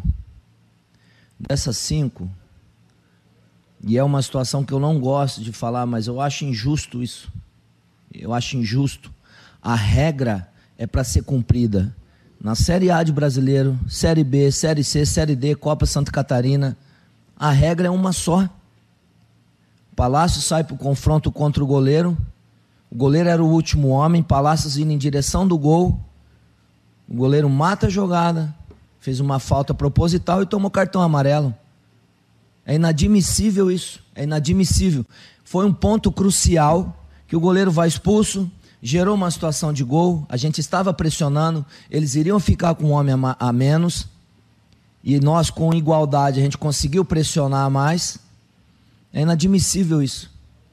A penalidade a gente dá um desconto que é interpretativo, mas eu estava de frente, o, o, o, o bandeira estava do lado. Foi pênalti, a bola bateu no braço. Braço aberto, não estava junto do corpo. Então a gente foi prejudicado. Eu não estou querendo tirar a minha responsabilidade, a responsabilidade do elenco. Nós fomos prejudicados hoje, sim. Só que vale ressaltar: faltou a gente ser um pouco contundente. Nós criamos N, N oportunidades dessas oportunidades criadas, nós teríamos que ter colocado algumas dessas bolas para dentro, dentro do gol. Voltamos para um segundo tempo, um jogo equilibrado. Eles tiveram dois contra-ataques. Num contra-ataque, eles acabaram fazendo o gol fora eficiente. Tivemos mais oportunidades, algumas peças da minha equipe acabaram cansando. Acabei fazendo as trocas, enfim, mas eles jogaram recuado atrás da linha da bola. Só que terminou o primeiro tempo terminou o primeiro tempo, nós não perdemos a classificação. Isso eu passei para eles. Teve um jogo aqui no, na Série D, nós entramos no vestiário perdendo de 2 a 0. E nós entramos no segundo tempo, nós viramos para 3 a 2. Então, o que eu falei ali no vestiário, quem não acredita que a gente não há possibilidade de classificar, não é digno de estar tá dentro ali do vestiário. Pede para ir embora amanhã. Porque eu acredito que isso pode com todo respeito ao Figueirense, à instituição Figueirense, mas há grandes possibilidades da gente poder ir lá e reverter esse quadro. Eu acredito, né? Essa seria a minha segunda pergunta, né? A gente sempre fala sobre o próximo jogo também. O Marcílio Dias agora precisa ganhar de pelo menos dois gols de uhum. diferença, né? É, o, o, que fazer, né, para que realmente, como você falou, as oportunidades se, se concretizem em gol? Flávio, é, quando você treina você trabalha a mecânica do movimento com a certidão. É, a gente treina muito pouco, cara, no campo, numa trave normal.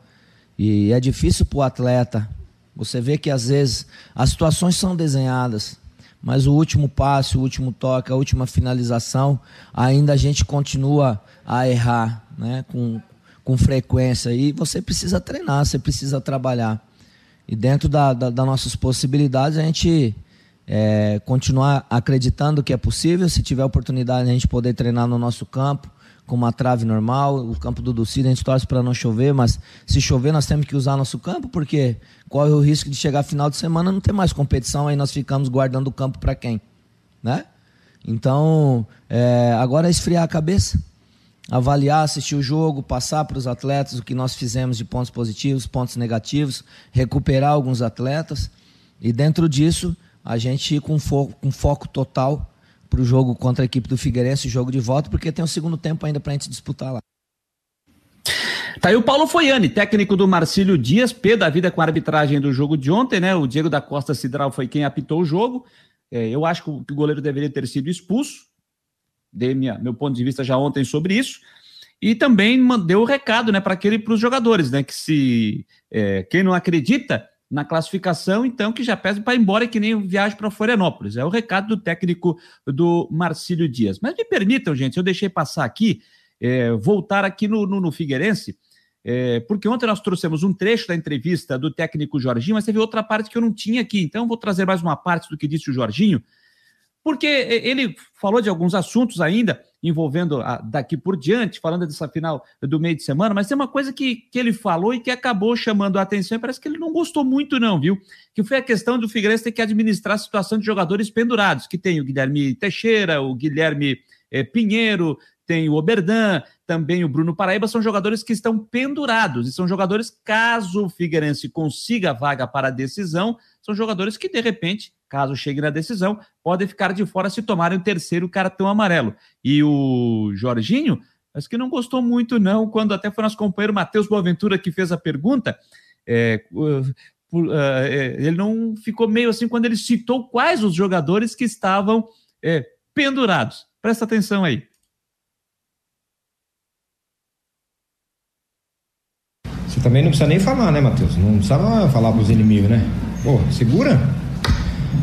É, cara, é, infelizmente é, a gente vai ter que conviver com isso, né? Além de, de, de, de das contusões que, que elas são é, é, é fáceis de acontecer, porque você começa a já chegar no final do ano, o próprio atleta já começa a ficar desgastado, cansado. Muitas das vezes dá até uma relaxada, uma coisa que nós não podemos deixar acontecer. E aí nós vamos, cara, como como nós podemos. Aí, ó, qualquer coisa, Vinícius está lá para jogar e ele pode jogar por dentro também. Já usei ele na, na, na primeira linha, na segunda linha. É, tem o Gaúcho que já entrou também. Enfim, é, não, se não tem cão, filho, caça com gato, vai embora. O que não podemos é, é, é, baixar nossa guarda, é deixar de competir, é deixar de se dedicar pelo clube que nós trabalhamos, é tentar fazer sempre o máximo. Muitas vezes o adversário não deixa, como eu falo para vocês aqui. Mas isso não pode acontecer. Então nós temos que lutar no nosso máximo para tentar fazer o que os, os nossos torcedores mais gostam é de ser felizes. É essa a nossa ideia, seja com qual atleta for, porque os meninos também estão achando seus espaços. Jorginho, o Raine volta de suspensão para essa partida da volta no estádio Orlando Scarpelli e a atuação do Ítalo deixa um ponto de interrogação na sua cabeça ou você já tem definido quem deve atuar aí na, na zaga no sistema defensivo? E também o que mais assustou no Marcílio Dias para que se tenham cuidado para esse confronto aí do estádio Orlando Scarpelli? Olha, o Ítalo nunca, para nós, nunca foi surpreendido quando eu vi ele a primeira vez. É, e quem, quem, quem indicou o Ítalo foi o Sorriso, viu? Foi o Sorriso que colocou, me mandou por um por WhatsApp um, um pequeno link dele e ele tinha falado desse menino. Falou, Jorge, dá uma olhada nesse menino aí nosso. E aí nós trouxemos o Ítalo e já está oito meses, oito meses, né? Oito meses que está aí conosco porque não podia vir por causa da pandemia. Quando ele pôde, ele veio. É, teve outros garotos que estão lá que não tinham condições de vir e o Figueirense também não tinha condições de bancá-los para ficar aqui. Isso tem que ser bem claro. Muitas das vezes o Figueirense tinha vontade, mas não tinha como. Financeiramente é, ainda continua curto, né? Puxa aqui para cobrir o pescoço, a cabeça, que descobre o pé até o joelho. Muitas das vezes fica até popô de fora. Então a situação é muito difícil. E o sorriso descobriu esse menino. E aí nós tivemos paciência de, de colocá-lo, acreditando nele, orientando ele, consertando. Hoje você vê, não perdeu uma bola de cabeça. Esse menino não sabia nem cabecear. Então tudo isso é trabalho. Só que no Brasil, infelizmente, é, é, e eu fico feliz por ter três hoje treinadores que estão né, indicados aí para ser os melhores. É, treinadores é três meses, né? Três meses sai, vai embora, é outro. Não vê o trabalho do cara, vê a, aquilo que, que, o cara entrega para o clube, a dedicação que ele tem, é, tentando fazer sempre o melhor para o clube, né? Eu sei que muitas vezes alguns não fazem. É, é outro interesse. Mas quando tem, acho que você tem que aproveitar. E eu agradeço a, a toda a direção por isso. O Zé que me trouxe com o Edu e o, e o, Lucas, né? Junto com o presidente e o Tadeu, que é, mas o, o Thiago estava sempre conosco aí, são pessoas que nos apoiaram sempre, nos deram muita força. Só não o John, que o John eu tenho um, uma, uma discussão com o John. Jorginho, queria que você fizesse uma avaliação sobre dois jogadores, não especificamente sobre hoje, mas o que eles têm apresentado nos últimos jogos. Um para nossa avaliação, é um jogador que tem mais regularidade, é um jogador que dita o ritmo do meio-campo, que é o Oberdan. É aquele jogador que nem sempre aparece, mas é o cara que sempre é responsável por, por desarmar e por construir muitas jogadas. E o outro é o Bruno Paraíba, que muitas vezes foi criticado pela torcida, hoje não pelo gol, mas fez, teve uma participação bastante importante no, no ataque. Em outros jogos ele também tem tido essa participação. É... Parabéns, Eduardo. É, o Oberdan é fácil de falar. O Berdan, muita gente queria e nós tivemos a capacidade, nós não, a direção teve a capacidade de conseguir é, trazer o Oberdan para cá. Ele tinha outros lugares com melhores condições, mas o Oberdan também viu que o, o time que jogou contra ele lá era uma coisa que ele talvez não estava acostumado. Então ele viu um time que deu um sufoco no time dele e jogando bola num campo ruim, conseguindo tocar, conseguindo fazer coisas que eles não estavam acostumados lá e que ele não estava acostumado na carreira dele. Então ele apostou aqui e hoje ele vem sendo uma das grandes é, é, é, é, é promessas também. Não promessa não que já tem 26 anos, se eu não me engano, 25. Mas é um grande atleta que nós podemos melhorarmos é, quando todos também começam a melhorar, ele também melhora e aí vai embora, né? Então é um cara hoje de uma uma ajuda muito grande dentro e fora, porque tem um, um comando bom com os meninos pela forma dele ser, pela dedicação dele no treino e no jogo. Né? Então, ele está de parabéns. O Bruno, cara. O Bruno vai ser um atleta que vai viver sempre entre a cruz e a espada. É, por que isso? Porque o Bruno, o Bruno é um menino que tem uma capacidade, é, se vocês talvez não saibam, o Bruno não teve categoria de base. O Bruno apareceu já com 19 para 20 anos num clube no, no interior de, da Paraíba. Então tudo que o Bruno está vendo hoje, é, muitas coisas é novidade. O Bruno não tinha hábito de fazer certas coisas que ele está tentando fazer hoje. O Bruno treina demais finalização, porque ele sabe que ele tem dificuldade, então ele está lutando por isso, ele está lutando para melhorar, ele está se dedicando para isso. Ele tem uma condição física exuberante em, em relação a um cara que não teve categoria de base. Ele é rápido, mas ele precisa melhorar o cabeceio, ele precisa melhorar o posicionamento para finalizar. Só que isso não vem do dia para a noite. Isso também é um processo, demora. E nós estamos aos poucos colocando isso para ele. Só que se nós fizermos isso diretamente, esse menino também não vai ter a força física para poder jogar e ele precisa dessa força física para jogar. Então é um atleta junto com o Rodolfo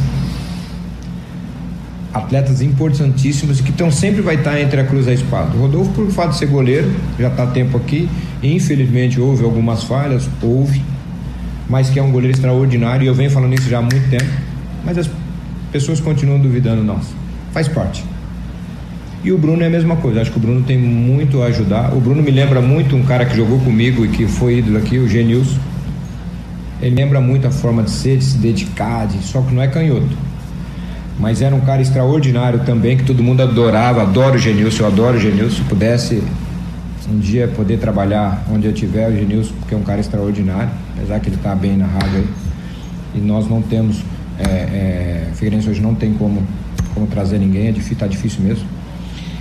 Então é, é o Bruno, eu espero que consiga pelo menos um metade do que o Genilson conseguiu aqui, é, para o futebol de hoje já vai ser muita coisa. Então espero que esses dois atletas consigam, três atletas, né, com, com o Rodolfo também, consigam ser, ser felizes aqui e conseguir ganhar esse título que os meninos estão merecendo. É para isso que nós estamos lutando e se dedicando e espero que aconteça isso. Tá aí o Jorginho, né? Uma parte da entrevista coletiva que a gente não reproduziu ontem, a gente não teve acesso, eu não tive acesso, né? Então trouxe essa parte que faltava do técnico eh, Jorginho, falando aí do, ainda do jogo de ontem, da vitória sobre o Marcílio Dias. Bom, gente, olha, o Grêmio empatou, hein? O Grêmio empatou o jogo lá em Belo Horizonte, o gol marcado pelo Campas, 10 minutos do segundo tempo, um para o Atlético Mineiro, um para o Grêmio Zaratio, aos 12 do primeiro, fez o gol do Galo.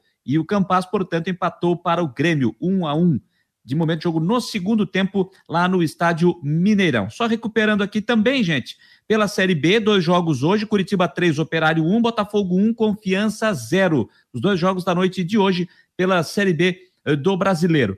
É, eu fiquei devendo aqui o nome da menina que fez o quarto gol do Havaí Kinderman, na vitória por 4 a 0 sobre o time venezuelano do Iaracuianos, na abertura da Libertadores Feminina lá no Paraguai. Foi a Cássia, 4 a 0 para o Havaí Kinderman, a Catiele, a Patrícia, a Lele e a Cássia, os gols das leoas caçadoras. Agora, o Havaí Kinderman joga no sábado, 15 para as 8 da noite, contra o Santiago Morning do Chile, se vencer, praticamente avança para a segunda fase, já que o Cerro Portenho venceu o Santiago Morning por 1 a 0 é, hoje pelo grupo B é, da competição. E o outro representante brasileiro, lá no grupo A, a Ferroviária de Araraquara, derrotou o Sol de América do Paraguai por 3 a 0 E amanhã, o outro representante do Brasil entra em campo às 5 e meia da tarde pelo grupo D, o Corinthians pegando o São Lourenço da Argentina.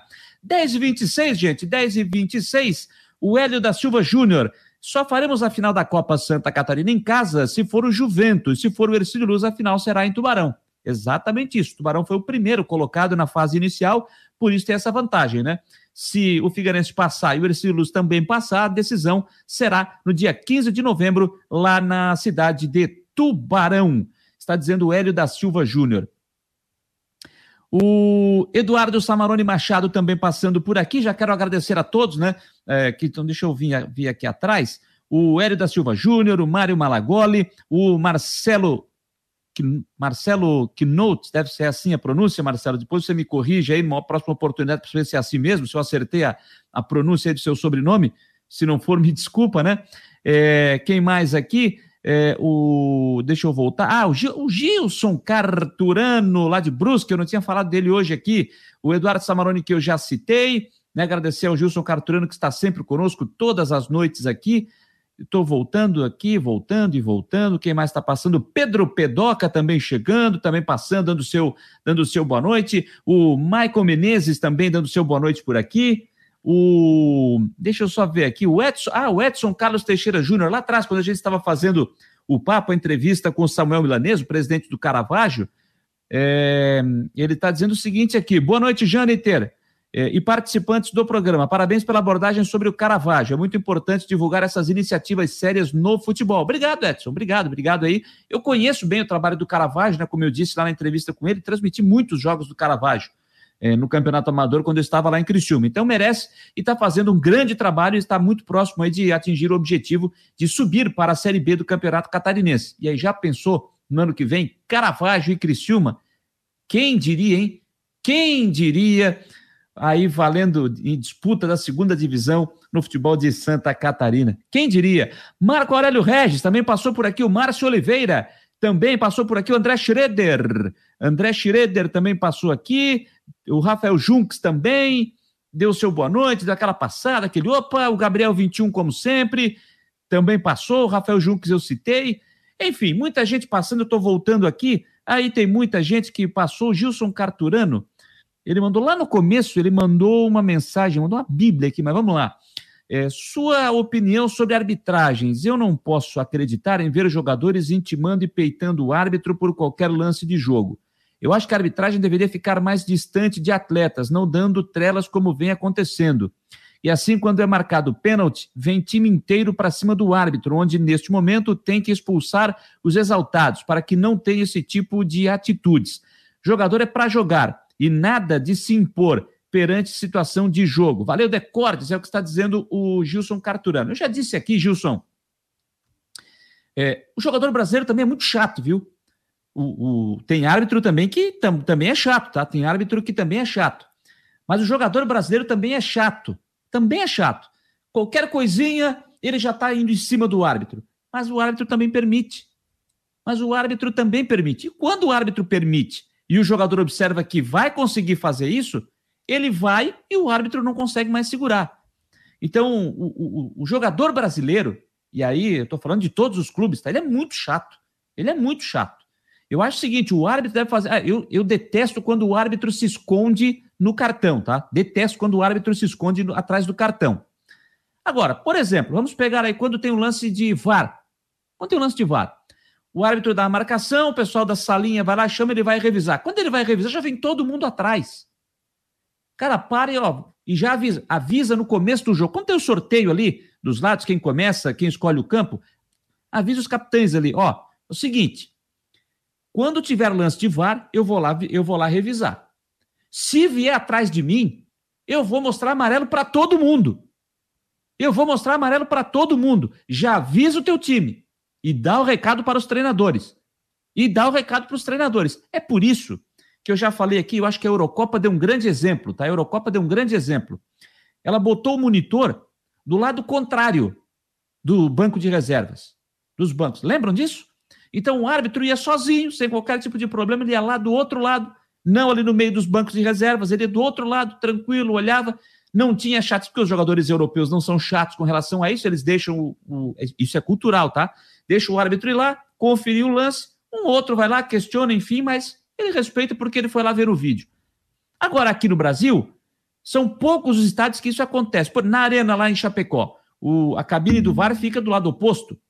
Fica lá embaixo, da, da, no acesso aos vestiários, lado oposto às, à casa-mata dos, dos times. É, na Vila Belmiro é atrás do gol, próximo à bandeirinha de escanteio. Sai um pouquinho ali também do, do da casa-mata das equipes. Agora, no mais, é ali entre os, entre, entre os bancos das equipes. Eu acho que isso deveria ser revisto. Eu acho que a posição do VAR também precisaria ser revisto. E a atitude dos árbitros também. Eles precisam ser mais enérgicos nesse tipo de situação.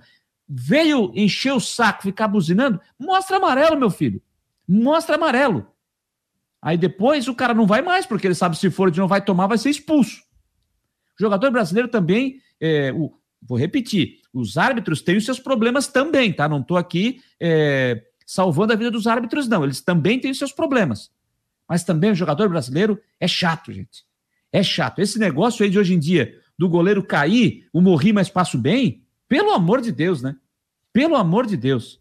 Então, acho que isso aí precisa ser, ser revisto urgentemente, porque a gente quer ver bola rolando, a gente quer ver futebol, a gente não quer ver jogador caído por qualquer coisinha e não quer ver bolinho em cima de árbitro por qualquer coisinha, né? Deu, né?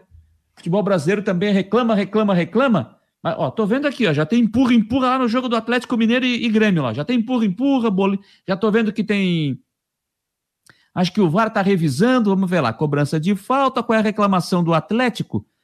Ah, a bola bateu no braço do jogador do Grêmio.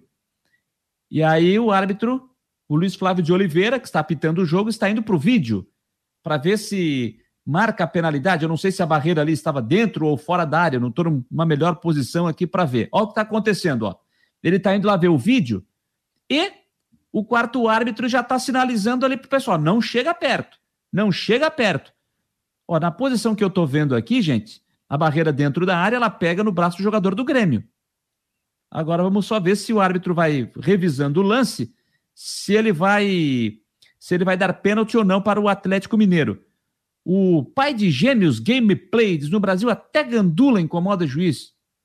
Aqui em Santa Catarina isso diminuiu bastante, né? Depois que os gandulas eh, vieram a ficar sob responsabilidade da Federação Catarinense, né? Você praticamente não vê problema com gandula aqui em Santa Catarina. Você não vê mais isso, né? Você não vê. Você não vê mais isso. Está sendo marcado pênalti para o Atlético Mineiro, cartão amarelo para o jogador do Grêmio, então tem pênalti para o Atlético Mineiro. Jogo no segundo tempo, jogo que começou às 9 horas da noite, jogo atrasado da 19 rodada. E eu vou esperar um pouquinho aqui antes de encerrar, gente, para ver se vai sair gol, né? Para ver se vai sair o gol do Atlético Mineiro é, na cobrança de falta. Estou olhando de novo o lance aqui, ó cobrança de falta, ela bate realmente no braço do jogador do Grêmio dentro da área pênalti. Pênalti, não tem o que contestar. Não tem o que contestar. Então, pênalti para o Atlético Mineiro, que tem a oportunidade, de novo, de é, passar na frente do placar. O Atlético que saiu na frente com o Zaratio, mas o Campaz empatou para o Grêmio. Com o empate atual, o Atlético Mineiro tem 60 pontos. Tem 60 pontos. Estou vendo ali que o chileno Vargas já pegou a bola para fazer a cobrança.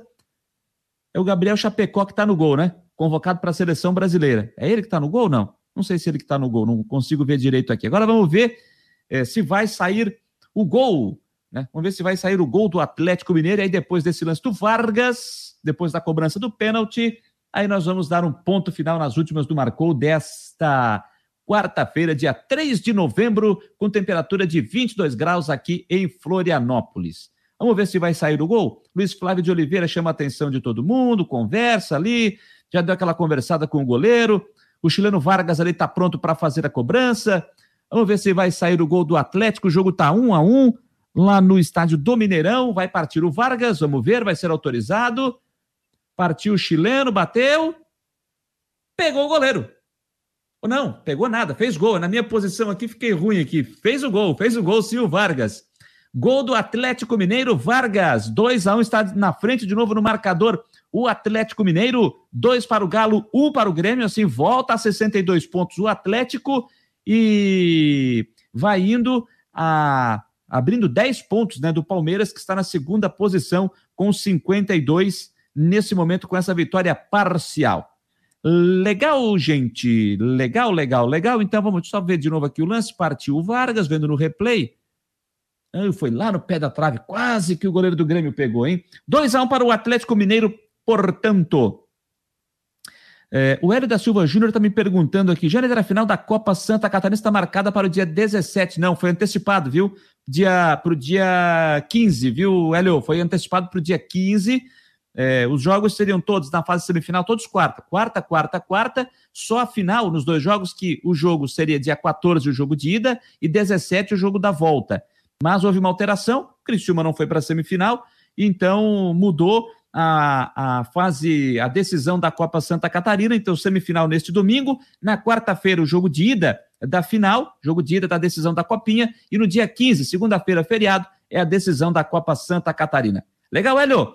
Agora sim, então, gente, dando um ponto final aqui nas últimas do Marcou, agradecendo demais a você que esteve conosco. Era para terminar às 10, já são 10h37. Mais uma vez eu passei lotado aí no tempo, mas valeu demais as informações que a gente trouxe hoje aqui, o papo também com o presidente do Caravaggio e a sua participação, a sua interação conosco aqui por todas as plataformas: YouTube, Instagram, Twitter, também é, pelo Facebook e também pelo nosso app, pelo nosso WhatsApp e para você que está nos acompanhando pelo nosso site marconosport.com.br. Te convidando a estar conosco amanhã, a partir da uma da tarde, com o Marcou Debate e às nove da noite com as últimas do Marcou. Valeu, turminha bacana! Até amanhã, boa noite.